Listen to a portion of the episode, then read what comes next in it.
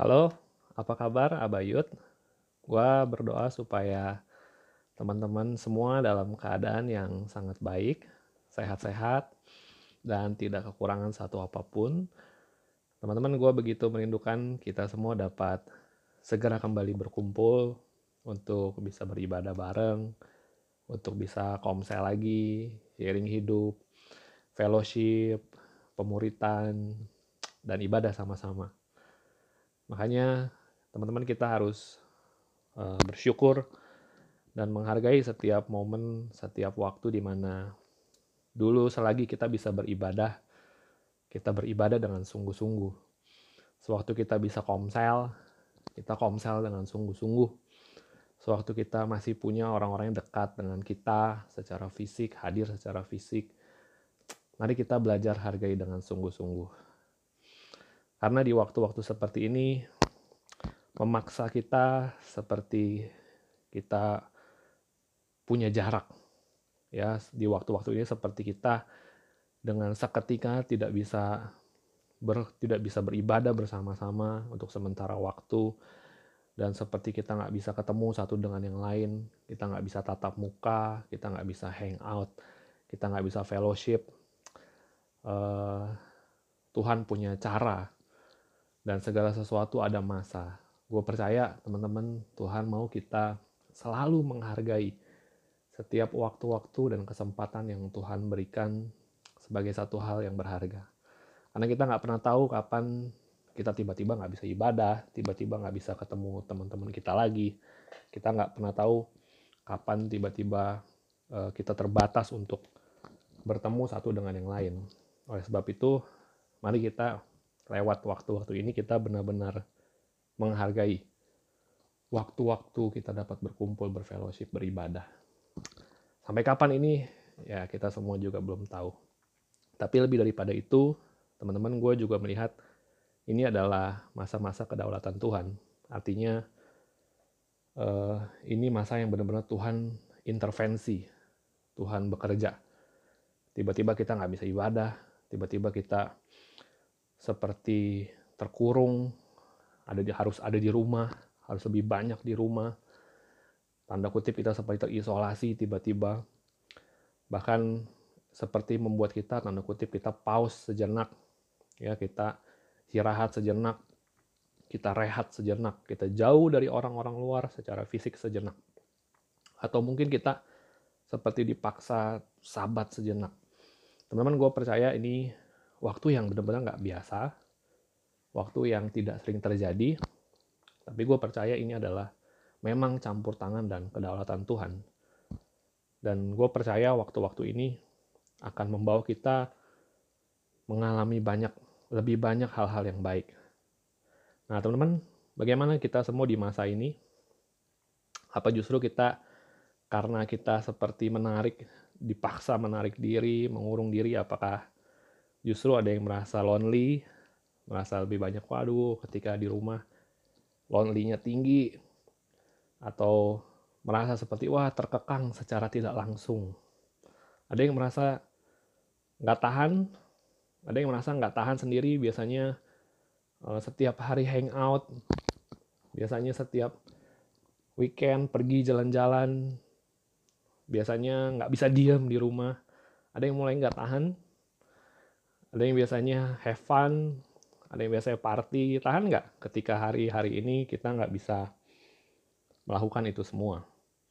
Teman-teman jangan-jangan Tuhan memang lagi mau didik kita supaya kita sahabat sejenak supaya kita punya waktu sendiri lebih banyak supaya kita dapat merefleksi kehidupan kita supaya kita dapat melihat seberapa jauh kita telah berjalan bersama dengan dia Mungkin waktu kita nggak bisa ketemu dengan banyak orang, mungkin itu waktu di mana Tuhan mau berurusan pribadi dengan kita. Mungkin waktu kita nggak bisa hang out, nggak bisa have fun, mungkin itu waktu yang tanda kutip ya, mungkin dipaksa Tuhan supaya kita punya waktu yang lebih intim dengan dia, lebih daripada siapa pun. Nah, teman-teman, gue percaya Tuhan pasti mengerjakan hal yang baik di masa-masa ini. Meskipun kita nggak bisa, belum bisa dekat dengan orang-orang sekitar kita lebih banyak lagi karena kita harus jaga jarak. Tapi gue percaya Tuhan mau urusan pribadi. Tuhan tetap mau berurusan pribadi dengan setiap kita. Waktu kita nggak bisa ke mana-mana, waktu kita cuma bisa di kamar, waktu kita cuma bisa diam di rumah, mungkin kita gabut banget, nggak tahu mau ngapain, tapi mungkin Tuhan lagi didik kita untuk bisa duduk diam, mengendalikan diri, mengendalikan ego kita. Mungkin Tuhan lagi latih kita untuk lebih banyak mendengar suaranya dibanding kita berbicara, seperti yang biasa kita lakukan. Sehingga teman-teman gue sangat percaya bahwa masa-masa ini adalah masa-masa yang pasti akan mendatangkan kebaikan bagi kita.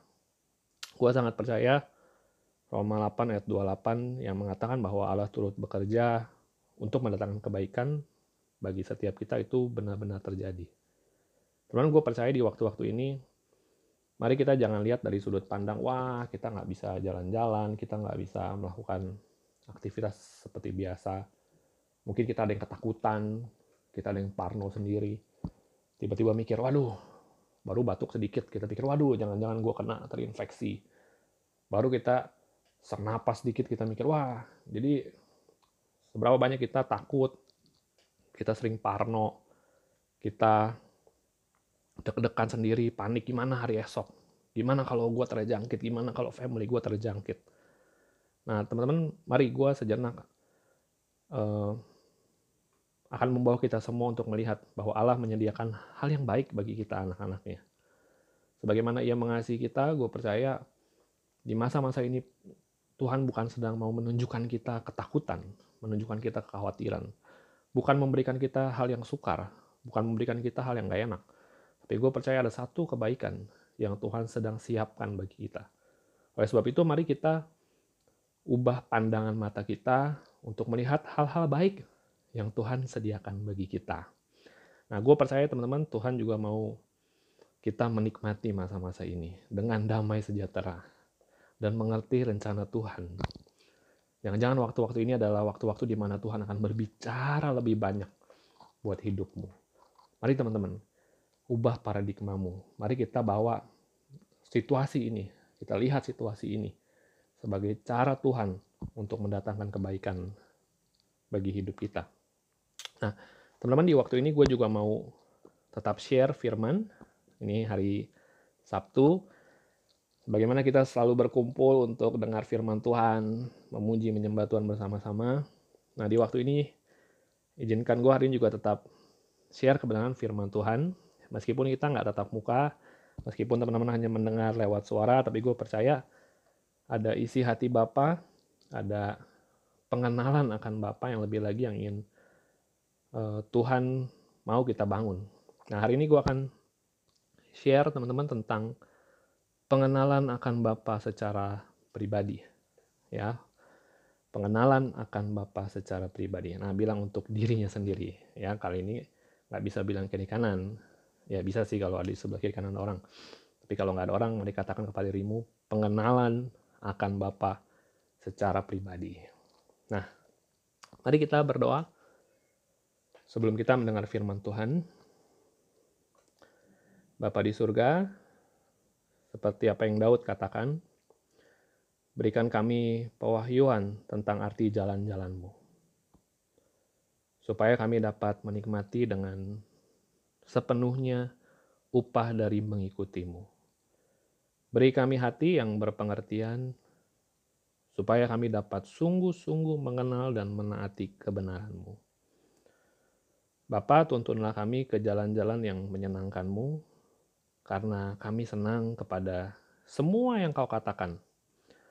Oleh sebab itu, Bapak, biar di waktu ini kami menerima sepenuhnya pengenalan akan kebenaran firman-Mu yang adalah Engkau sendiri.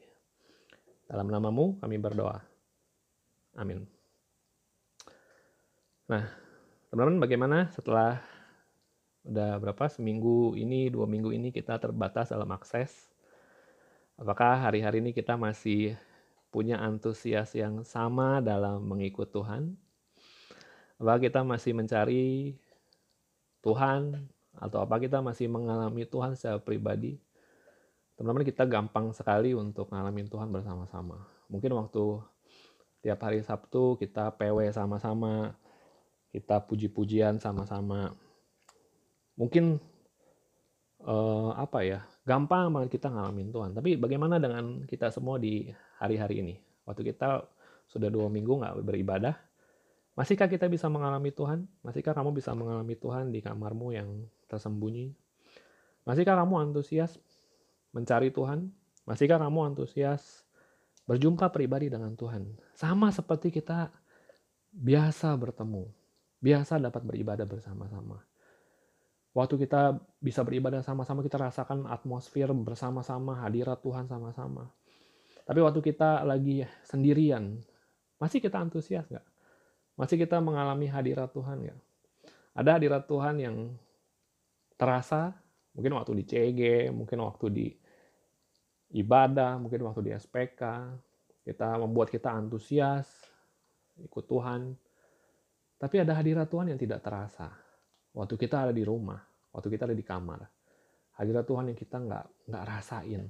Apakah waktu kita tidak mengalami rasanya hadirat Tuhan, kita semakin bergairah mengikut Tuhan? Kita semakin tetap punya hati untuk mencari Tuhan? Makanya teman-teman di waktu-waktu ini kita benar-benar semakin diuji. Waktu nggak ada lagi kebiasaan kumpul kebaktian, kita masih ibadah nggak? Kita masih bisa, kita masih punya ibadah secara pribadi nggak? Nah, teman-teman di khotbah hari ini gue akan membawa kita semua untuk belajar mengenal Bapa secara pribadi.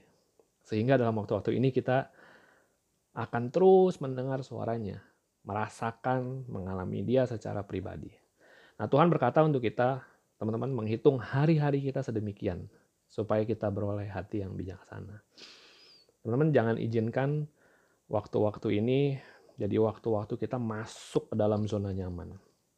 Ya, nggak ketemu sama pembina, nggak ketemu sama pemimpin, nggak ketemu sama teman komsel, membuat kerohanian kita, spirit kita turun. Kita jadi membuang-buang waktu. Ada yang udah dua minggu ini di rumah terus nonton TV. Ya, di rumah terus main game.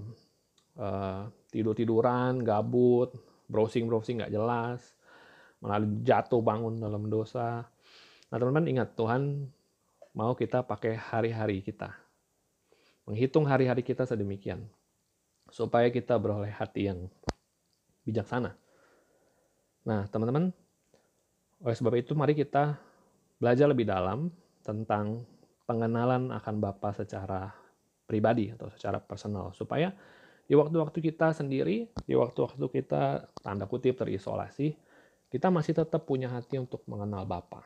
Ya, sebagaimana kita fokus tahun 2020 ini, setiap minggu khotbah-khotbah kita selalu membawa kita semua untuk mengenal Bapa, mengenal Bapa, melakukan kehendak Bapa, melakukan kehendak Bapa. Kita belajar ya sebelum-sebelumnya tentang mengenal Bapa, mengenal Allah adalah kebahagiaan manusia. Kita belajar sebelumnya tentang kebahagiaan kita yang sejati ada dalam pengenalan akan Allah. Kita belajar juga sebelumnya tentang pengenalan akan Allah membuat kita kuat dan bertindak. Nah teman-teman hari ini gue akan terus, kita para pemimpin, setiap minggu kita akan terus ingatkan kita semua, ingatkan teman-teman semua. Terus mengenal Bapak. Ingat umatku binasa karena tidak mengenal Allahnya. Karena kita menolak pengenalan akan Allah. Nah teman-teman terus, mari ayo. Jangan sampai kita terseret oleh zona nyaman kita ya baik untuk kita nggak apa-apa kita nonton nggak apa-apa kita main game nggak apa-apa kita santai-santai nggak apa-apa kita slow tapi ingat fokus kita bukan itu fokus kita adalah mengenal Bapa mengenal isi hatinya mengenal jalan-jalannya mengenal pribadinya dan melakukan kehendaknya maka teman-teman mari gue akan terus ingatkan kita semua hari ini kita akan belajar tentang pengenalan Bapa secara pribadi secara personal ya Teman-teman, apakah justru di waktu-waktu ini kita merasa independen dan merasa sendiri? Gimana? Apakah di waktu-waktu ini kita justru, waduh, lonely-nya tinggi banget, ya? Atau justru di waktu-waktu ini teman-teman semakin bersemangat? Ya, ada yang, aduh, di minggu-minggu ini seperti kehilangan Tuhan. Nah, itu tanda-tanda. Tanda-tanda kita belum terbiasa akan hadirat Tuhan yang tidak terasa. Kita belum terbiasa untuk mencari dia. Jangan-jangan kita selama ini terbiasa akan sebuah ritual agamawi. Tapi di waktu-waktu ini kita seperti dilepas daripada ritual agamawi. Tapi nggak apa-apa teman-teman, mari kita belajar bersama-sama. Ya, apakah di waktu-waktu ini justru kita semakin merosot? Atau justru kita semakin sering menerima pewahyuan? Waduh, ya apa kita semakin sering menerima insight? Ya, Siapa teman-teman di tempat ini, di tempat ini, di rumah masing-masing, di mana pun kamu dengar ini. Siapa yang teman-teman di waktu-waktu ini malah justru mengalami lawatan Tuhan yang besar. Siapa yang teman-teman yang ngalamin peremaan yang besar. Teruskan. Ya. Nah, teman-teman gue berdoa supaya justru kita terima hal yang seperti itu. Bukan kita terkurung dalam dosa ataupun dalam kesendirian ataupun dalam zona nyaman. Nah, mari kita lihat teman-teman kalau mau buka Alkitab, hari ini akan kita belajar dari 1 Samuel 3 ayat 1 sampai 20. 1 Samuel 3 ayat 1 sampai 20. Nah, mari kita baca. Eh, aku akan bacain 1 Samuel 3 ayat 1 sampai 20 ya. Kita aku akan jelaskan sepotong demi sepotong. Samuel yang muda itu menjadi pelayan Tuhan di bawah pengawasan Eli. Pada masa itu, firman Tuhan jarang.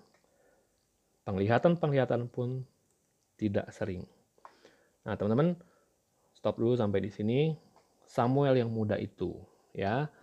Nah, semuda apa? Ya, menurut Yosefus seorang sejarawan, dia bilang gini, Samuel itu baru mencapai kurang lebih usia 12 tahun pada saat Tuhan berbicara kepadanya. Berarti mungkin dia 6 SD atau 1 SMP ya.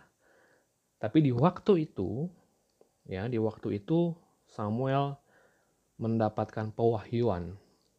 Apa sih pewahyuan? Pewahyuan itu waktu Tuhan menunjukkan dirinya kepada kita. Waktu Tuhan menampakkan dirinya kepada kita. Waktu Tuhan berbicara kepada kita. Nah Samuel umur 12 tahun. Teman-teman seberapa banyak kamu usia 12 tahun, usia SMP, Dengar baik-baik, Tuhan akan menunjukkan dirinya kepada kamu. Kamu tidak terlalu muda untuk mengalami Tuhan. Atau mungkin kita yang udah mulai SMA, mulai kuliah, mulai kerja, mulai lebih tua, jauh lebih tua daripada anak usia 12 tahun. Dengar baik-baik. Tuhan mau menunjukkan dirinya kepadamu. Tuhan mau memberikan pewahyuan. Bagaimana Tuhan berikan pewahyuan kepada Samuel yang muda itu. Nah, firman Tuhan bilang gini, firman Tuhan pada saat itu jarang.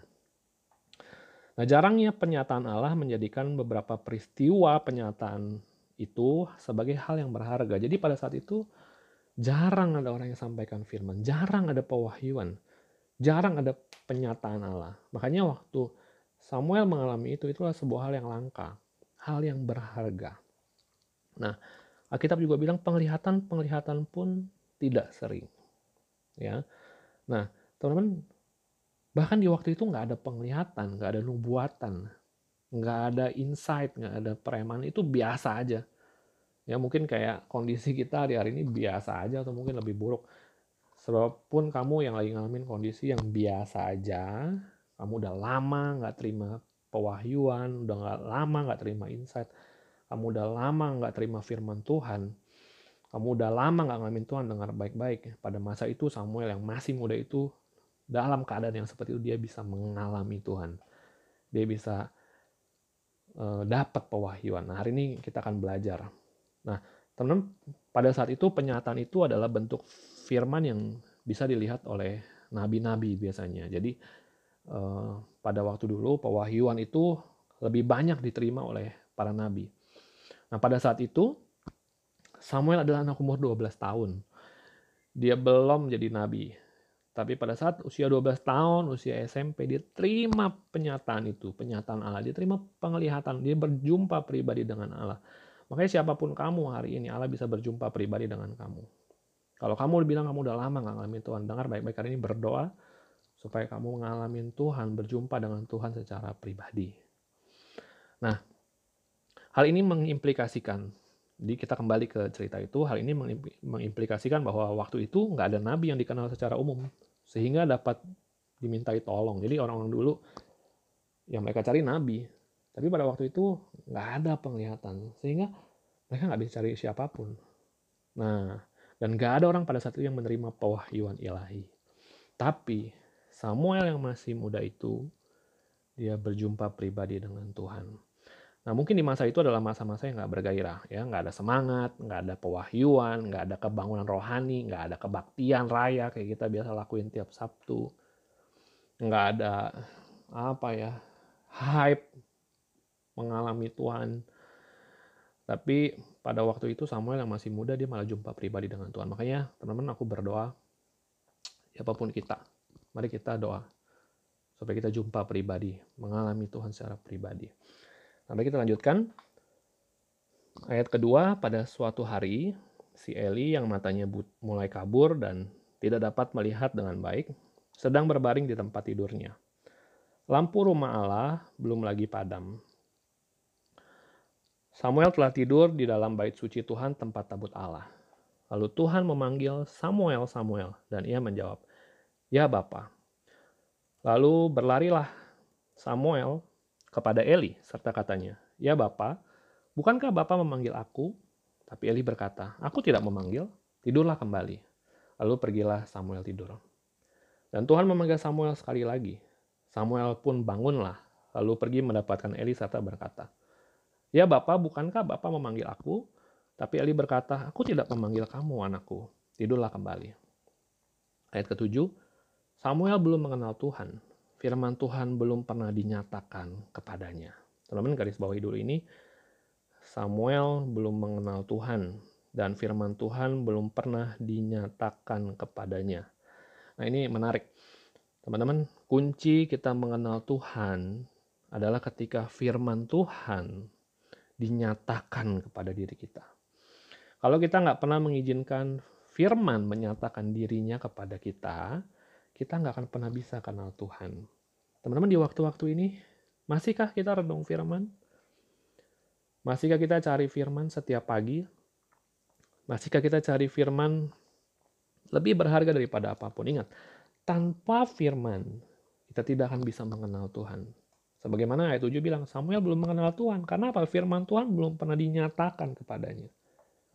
Teman-teman, kunci paling utama kita mengenal Bapa, mengenal Tuhan adalah kita harus mengizinkan firman menyatakan dirinya kepada kita. Nyatakanlah firman ke pikiranmu. Nyatakanlah firman ke hatimu. Nyatakanlah firman ke perasaanmu. Sehingga kita nggak lagi baper, sehingga kita nggak lagi lonely, sehingga kita nggak lagi hampa. Nyatakan firman ke perasaanmu. Nyatakan firman ke hatimu supaya kamu tidak memakai logikamu, tapi kamu memakai hatimu.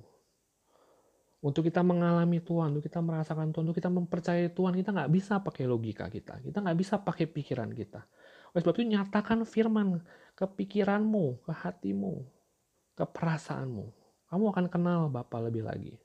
Sebagaimana Samuel, ya, dia belum pernah dinyatakan firman. Teman-teman hari ini kita bisa akses firman gampang banget ya ada Bible di handphone kita ada banyak podcast ada banyak rekaman-rekaman khotbah di YouTube ada banyak buku-buku rohani yang sangat membangun.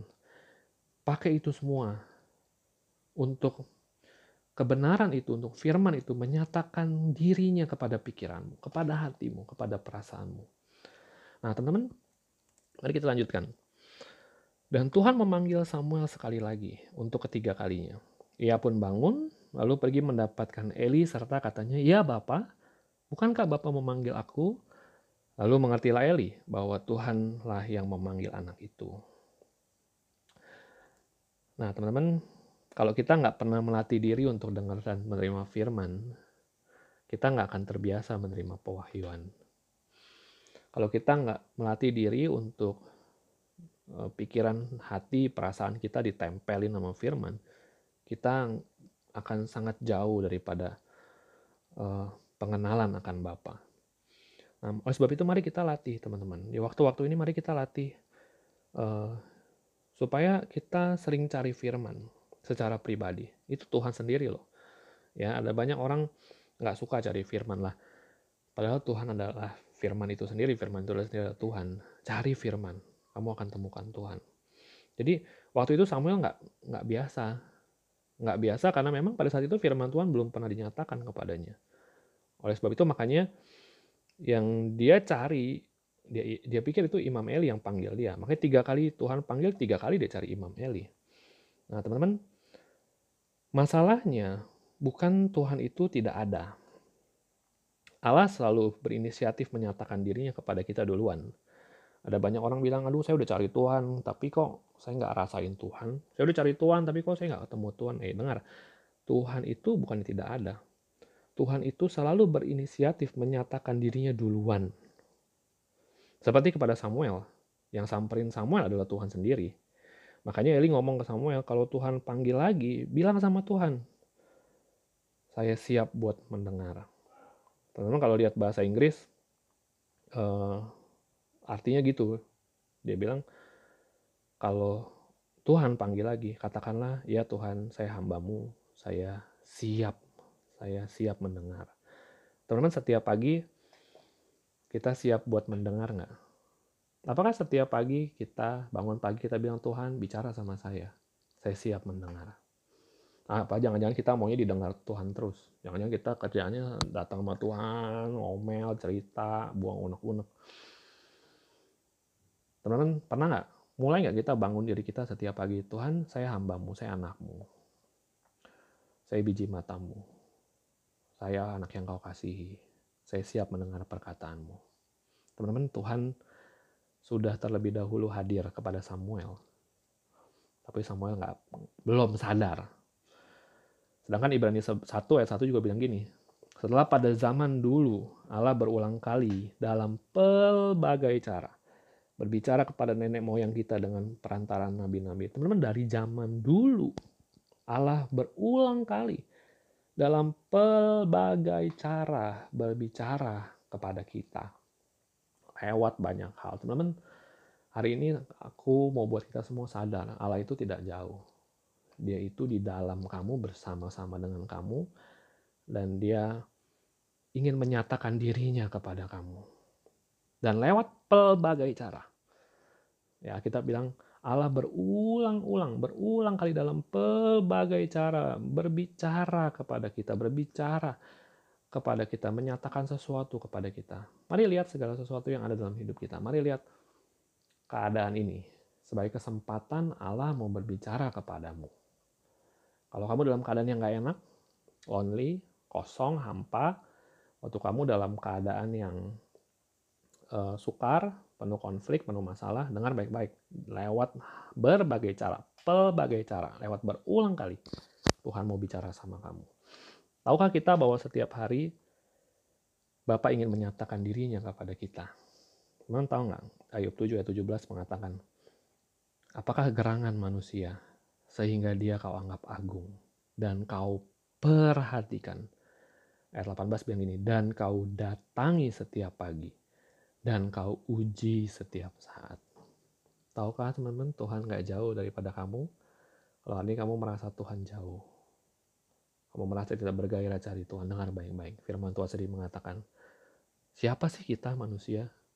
Sehingga kita dianggap agung. Sehingga Tuhan memperhatikan kita. Bahkan ayat 18 bilang, dan kau datangi setiap pagi. Dan kau uji setiap saat. Teman-teman, tahukah kamu bahwa setiap pagi Tuhan berinisiatif mencari kamu dulu. Mendatangi kita setiap pagi. Jadi bagaimana mungkin kita berkata, Tuhan jauh daripada saya. Nah, oleh sebab itu teman-teman, sebagaimana ia menghampiri Samuel untuk membawa Samuel mengenalnya, maka demikian teman-teman, kita setiap hari Bapak ingin menyatakan dirinya bagi kita. Adakah hari ini kita mengenal isi hati Bapak untuk kita lakukan hari ini? Apakah teman-teman tahu apa isi hati Bapak untuk kamu lakukan hari ini? Apakah kehendak Bapak untuk kamu lakukan hari ini? Kamu tahu kehendak Bapak untuk kamu lakukan besok? Untuk sepanjang minggu ini? Untuk bulan ini? Untuk tahun ini tahu nggak kita? Nah, kita berkata ketika Samuel mengenal dan menerima aran Tuhan, Samuel bertumbuh semakin besar. dan Tuhan menyertai dia. Nah, mari kita lanjutkan. Sampai di mana tadi ya? Ayat 9. Sebab itu berkata Eli kepada Samuel, pergilah tidur dan apabila ia memanggil engkau, katakanlah berbicaralah Tuhan, sebab hambamu ini mendengar. Maka pergilah Samuel dan tidurlah ia di tempat tidurnya. Lalu datanglah Tuhan, sendi Tuhan sendiri berdiri di sana dan memanggil seperti yang sudah-sudah, Samuel, Samuel. Dan Samuel menjawab, berbicaralah sebab hambamu ini mendengar. Lalu berfirmanlah Tuhan kepada Samuel, ketahuilah aku akan melakukan sesuatu di Israel sehingga setiap orang yang mendengarnya akan bising kedua telinganya. Pada waktu itu aku akan menepati kepada Eli segala yang telah kufirmankan tentang keluarganya dari mula sampai akhir. Sebab telah kuberitahukan kepadanya bahwa aku akan menghukum keluarganya untuk selamanya karena dosa yang telah diketahuinya, yakni bahwa anak-anaknya telah menghujat Allah, tapi ia tidak memarahi mereka. Sebab itu aku telah bersumpah kepada keluarga Eli bahwa dosa keluarga Eli takkan dihapuskan dengan korban sembelihan atau dengan korban sajian untuk selamanya. Ayat 15, Samuel tidur sampai pagi. Kemudian dibukanya pintu rumah Tuhan. Samuel segan memberitahukan penglihatan itu kepada Eli. Tapi Eli memanggil Samuel katanya, Samuel anakku? Jawab Samuel, ya Bapak. Kata Eli, apa yang disampaikannya kepadamu? Janganlah kau sembunyikan kepadaku Kiranya beginilah Allah menghukum engkau, bahkan lebih daripada itu, jika engkau menyembunyikan sepatah kata pun kepadaku dari apa yang disampaikannya kepadamu itu. Lalu Samuel memberitahukan semua itu kepadanya dengan tidak menyembunyikan sesuatu pun. Kemudian Eli berkata, dia Tuhan, biarlah dia perbuatnya apa yang dipandangnya baik. Teman, masihkah kita berkata dalam segala situasi, dialah Tuhan. Biarlah diperbuatnya apa yang dipandangnya baik.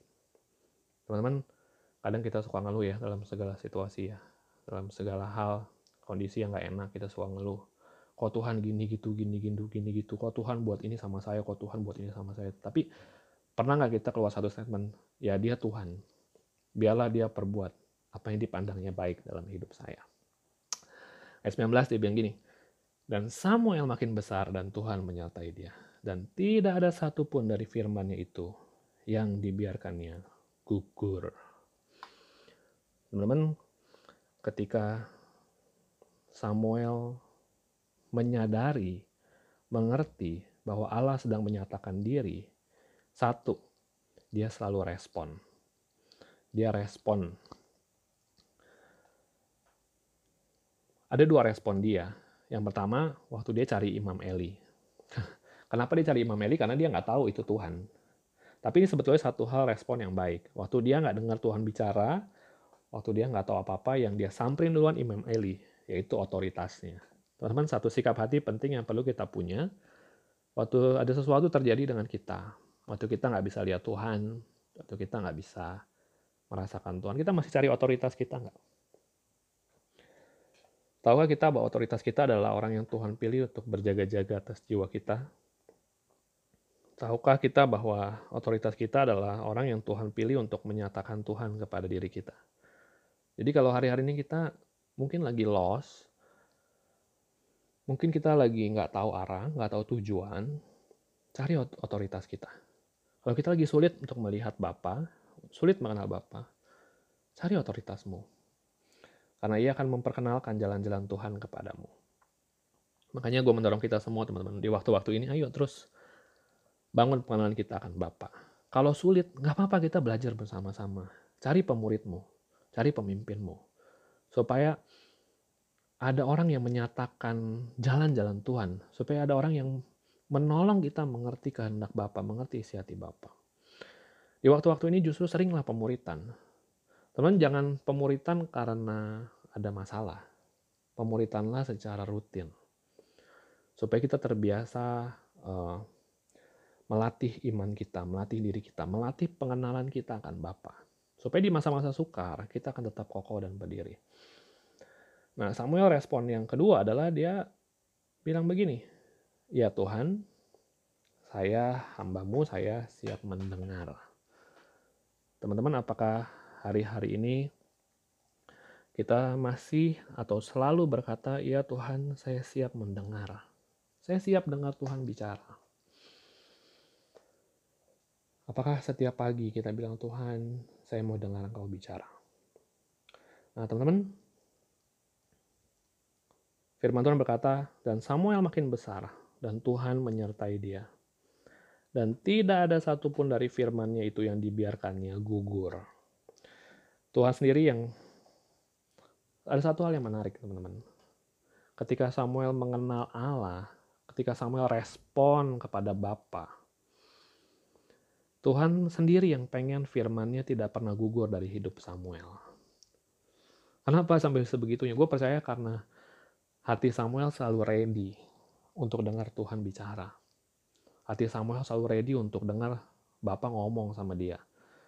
Hati Samuel selalu, selalu ready untuk lakuin kehendak Bapak. Makanya teman-teman, Tuhan pengen banget sampai firman Tuhan nggak nggak pernah gugur dalam hidup Samuel. Apakah kalau kita gimana? Setiap janji Tuhan yang kita dapat kita pegang erat-erat nggak? Ingat loh, Tuhan sendiri tidak mau firmannya gugur dalam kehidupan kita. Makanya oleh sebab itu kita bangun.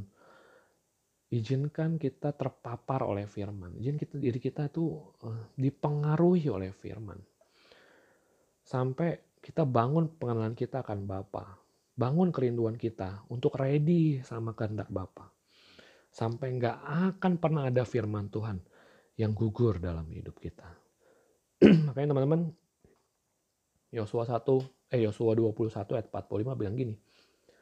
Dari segala yang baik yang dijanjikan Tuhan kepada kaum Israel, tidak ada yang tidak dipenuhi.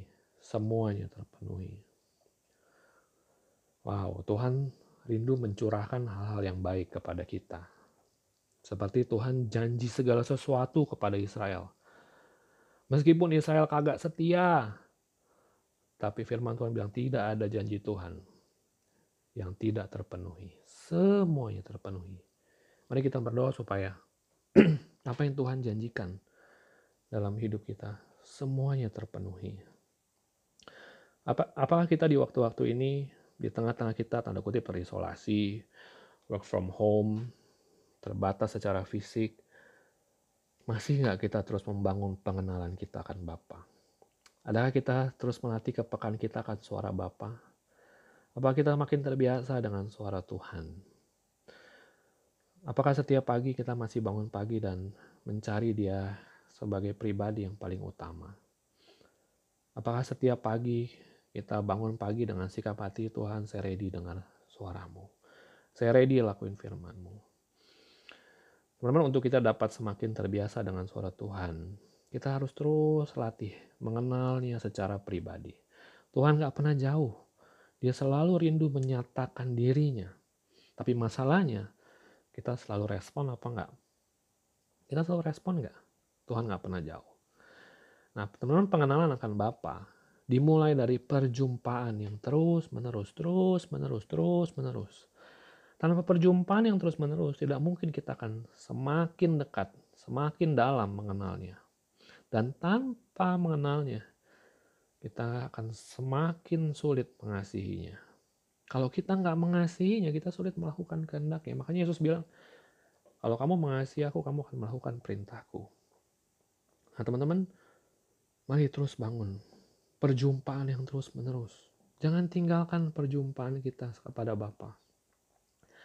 Mari pakai waktu-waktu ini untuk kita tidak menjadi terbiasa hanya dengan tontonan, dengan lagu dunia, dengan kenyamanan.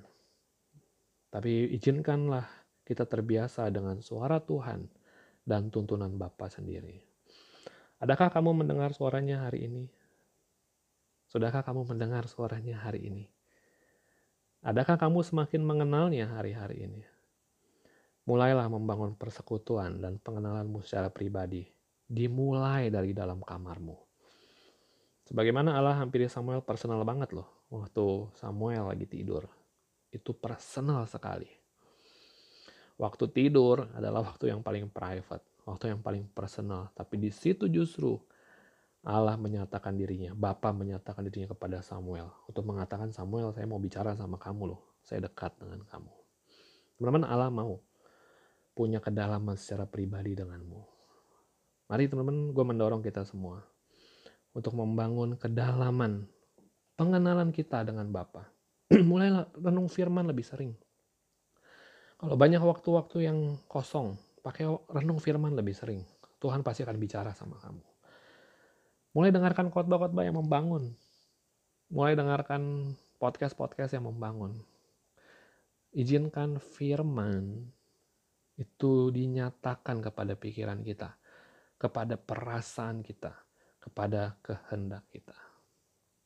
Gue berdoa supaya kita semua di masa-masa ini bukan jadi masa-masa yang biasa-biasa saja. Bukan masa-masa yang kita dipenuhi ketakutan. Tapi gue berdoa di masa-masa ini. Jadi masa-masa ini justru kita nggak pernah lupa akan kasih setia. Akan penyertaan Tuhan. Kita nggak pernah lupa masa-masa ini. Karena kita mengenal Tuhan lebih dalam. Karena menjadikan momen ini, waktu-waktu ini sebagai waktu-waktu yang tidak pernah terlupakan dalam kehidupan kita. Karena di sini kita semakin bertumbuh, mengenalnya lebih dalam, dan rela melakukan kehendaknya. Semoga kita semua dalam keadaan yang sangat baik. Sampai di waktu kita ketemu beribadah bersama-sama kembali. Gue percaya kita akan sukacita banget waktu nanti kita bisa ketemu lagi, beribadah bersama-sama lagi, melayani bersama lagi, komsel bersama lagi, pemuritan bersama lagi. Gue percaya gue menanti-nanti waktu itu. Cuman gue berdoa supaya di waktu-waktu ini justru nggak ada iman kita yang gugur, nggak ada kita yang jatuh bangun dalam dosa, tapi justru di waktu-waktu ini, kita semakin mencintai Tuhan kita lebih daripada sebelumnya. Mari kita berdoa. Terima kasih Tuhan untuk firman-Mu yang mengingatkan setiap kami, supaya kami semakin mengenal Engkau, bagaimanapun keadaannya dan sesulit apa pun keadaannya. Meskipun kami nggak lagi hype mungkin, ataupun meskipun kami lagi bersemangat, mengikut dan mengenalmu. Bahwa kami di masa ini semakin dalam mengenalmu, supaya kami dapat semakin mengasihimu dan rela melakukan kehendakmu karena pengenalan kami akan engkau. Bapa, kami berdoa, biar iman kami tidak pernah gugur, biar firmanmu tidak pernah gugur dalam kehidupan kami. Kami berdoa juga di waktu-waktu ini bagi saudara-saudara kami yang terinfeksi COVID-19 Bapa kami berdoa supaya Tuhan Engkau juga menyatakan dirimu kepada mereka untuk memulihkan dan menyembuhkan mereka. Terlebih kami juga berdoa bagi orang-orang yang rela menjadi tenaga medis untuk menjadi saluran kesembuhan supaya ada kekuatan dan kasih karunia Tuhan bagi mereka. Kami berdoa supaya Tuhan yang mengendalikan wabah ini sesuai dengan kehendak-Mu menyembuhkan, melindungi setiap kami daripada mara bahaya. Kami berdoa juga untuk kota dan bangsa kami, supaya ada damai sejahtera Tuhan terus menyertai kota dan bangsa kami. Kami menyerahkan kehidupan kami ke dalam kedaulatan Tuhan. Keluarga kami orang-orang yang kasihi ke dalam tangan Tuhan. Berperkara dengan masing-masing kami. Kami mau merespon setiap perkataanmu dengan kami mengatakan kami siap Tuhan. Dalam nama Yesus kami berdoa. Amin.